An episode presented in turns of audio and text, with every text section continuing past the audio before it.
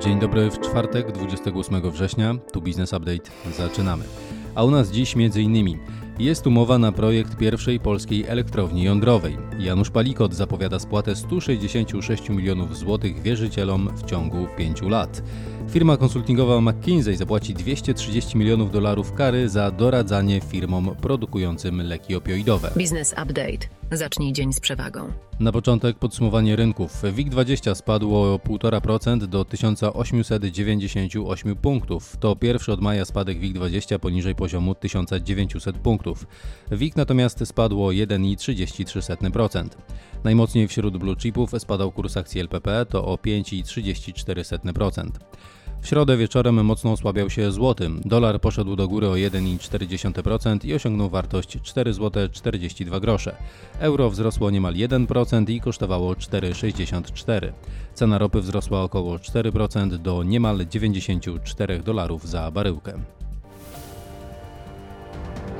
Gospodarka i makroekonomia. Jest kolejny krok na drodze do pierwszej polskiej elektrowni jądrowej. Spółka odpowiedzialna za inwestycje podpisała umowę na projekt budowy elektrowni. Zobowiązały się do tego firmy Westinghouse i Bechtel, które działają w ramach konsorcjum. Przypomnijmy, ta pierwsza polska elektrownia jądrowa ma powstać na Pomorzu w gminie Choczewo. Polska rozważy licencjonowanie ukraińskiego zboża, poinformował minister rolnictwa Robert Telus. Minister zapowiedział to po rozmowie ze swoim ukraińskim odpowiednikiem. Na wariant systemu wydawania licencji na ukraińskie zboże zdecydowała się już Słowacja. Dodajmy, że minister Telus zaapelował również do władz ukraińskiego resortu o wycofanie skargi Ukrainy złożonej na Polskę do Światowej Organizacji Handlu. Jeszcze przed końcem tego roku Generalna Dyrekcja Dróg Krajowych i Autostrad zamierza ogłosić przetargi na 25 nowych odcinków dróg o łącznej długości 238 km. Jak dotąd w tym roku ogłoszono już 23 przetargi na łączną długość 320 km. Polska będzie się ubiegała o letnie Igrzyska Olimpijskie w 2036 roku. Ogłosił to prezydent Andrzej Duda. Jak zapowiedział, w najbliższych dniach przygotuje list w tej sprawie do szefa MKOL. Kraje Unii Europejskiej dalej zaopatrują się w gaz LNG płynący z Rosji. Sprawę opisują dziennikarze niemieckiego Tagesschau. Ich publikację przedstawia Polska Agencja Prasowa. Jak wskazują dziennikarze, kraje Unii obecnie kupują ponad 52% rosyjskiego LNG. Organizacja ekologiczna Global Witness twierdzi, że tylko w tym roku Unia wyda miliardy na rosyjski LNG. Chiny wprowadziły blokadę eksportu pierwiastków galu i germanu, które są niezbędne do produkcji chipów. Chiński eksport zaspokajał 80% zapotrzebowania na gal i 60% zapotrzebowania na german. W wyniku wprowadzonej blokady ceny galu w Chinach zanotowały 20% spadek. I teraz jeszcze ciekawy obrazek ze Stanów Zjednoczonych. Joe Biden dołączył do strajkujących członków United Auto Workers w centrum dystrybucji General Motors w okolicach Detroit. Joe Biden wezwał protestujących do kontynuowania walki o nowe umowy i inne benefity, podaje CNBC. Informacje biznesowe. Polscy naukowcy z Uniwersytetu Warszawskiego, Polskiej Akademii Nauk, IDEAS i NCBR stworzyli model językowy, który może uzyskać wydajność 64 razy lepszą od ChatGPT. Takie informacje podaje portal ITVs. Model powstał w oparciu o oprogramowanie stworzone przez Metę. Decathlon zacznie otwierać małoformatowe sklepy w centrach dużych miast. Mają mieć powierzchnię nieco ponad 220 m2 i będzie tam pracowało 5 osób. Średnia dotychczas otwieranych sklepów Decathlona to 3000 m2 i obsługiwało je 100 osób. Jak informuje Puls Biznesu, pierwszy mały sklep został otwarty w Warszawie przy Polnej we wrześniu, a w Polsce Decathlon ma w sumie 64 sklepy i w ciągu 3 lat otworzy kolejne 5 do 8. Janusz Palikot przedstawił pięcioletni plan spłaty zadłużenia 166 milionów złotych wobec inwestorów w ramach postępowania układowego.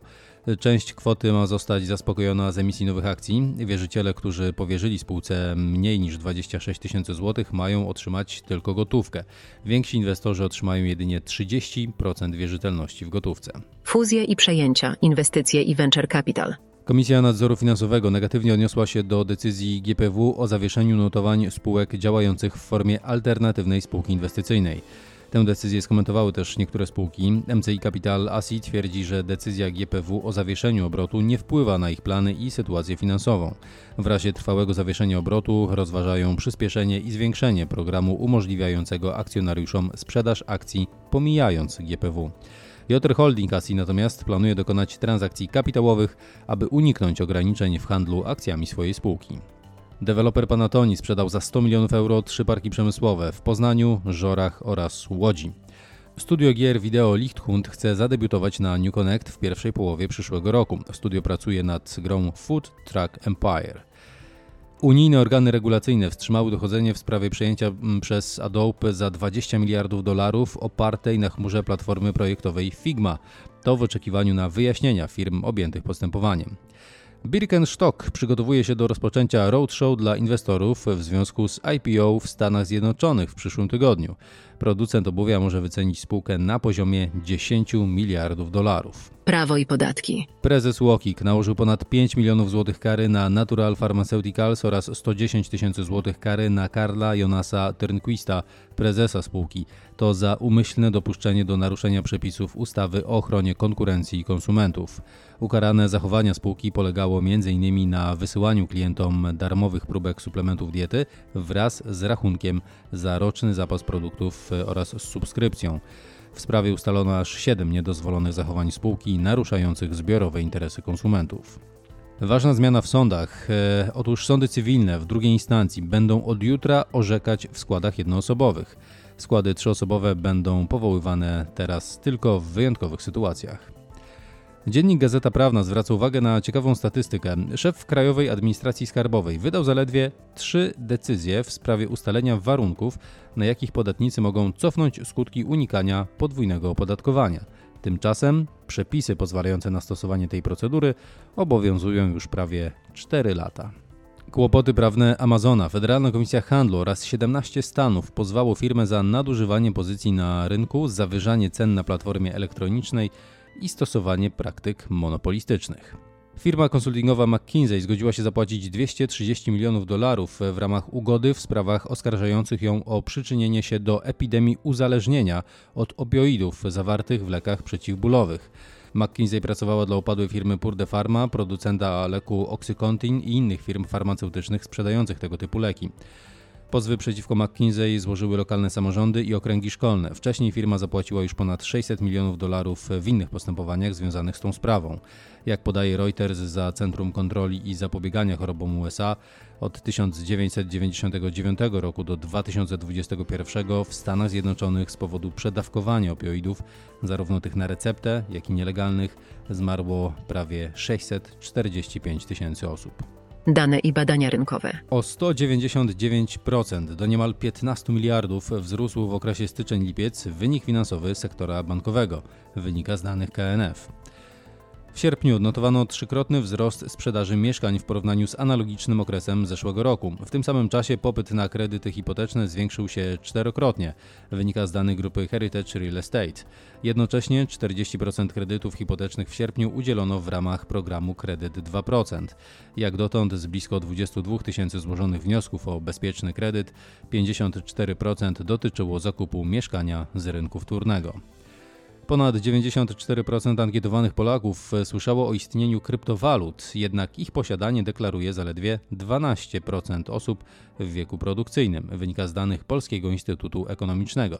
Co piąty badany przyznał, że padł ofiarą oszustwa związanego z kryptowalutami.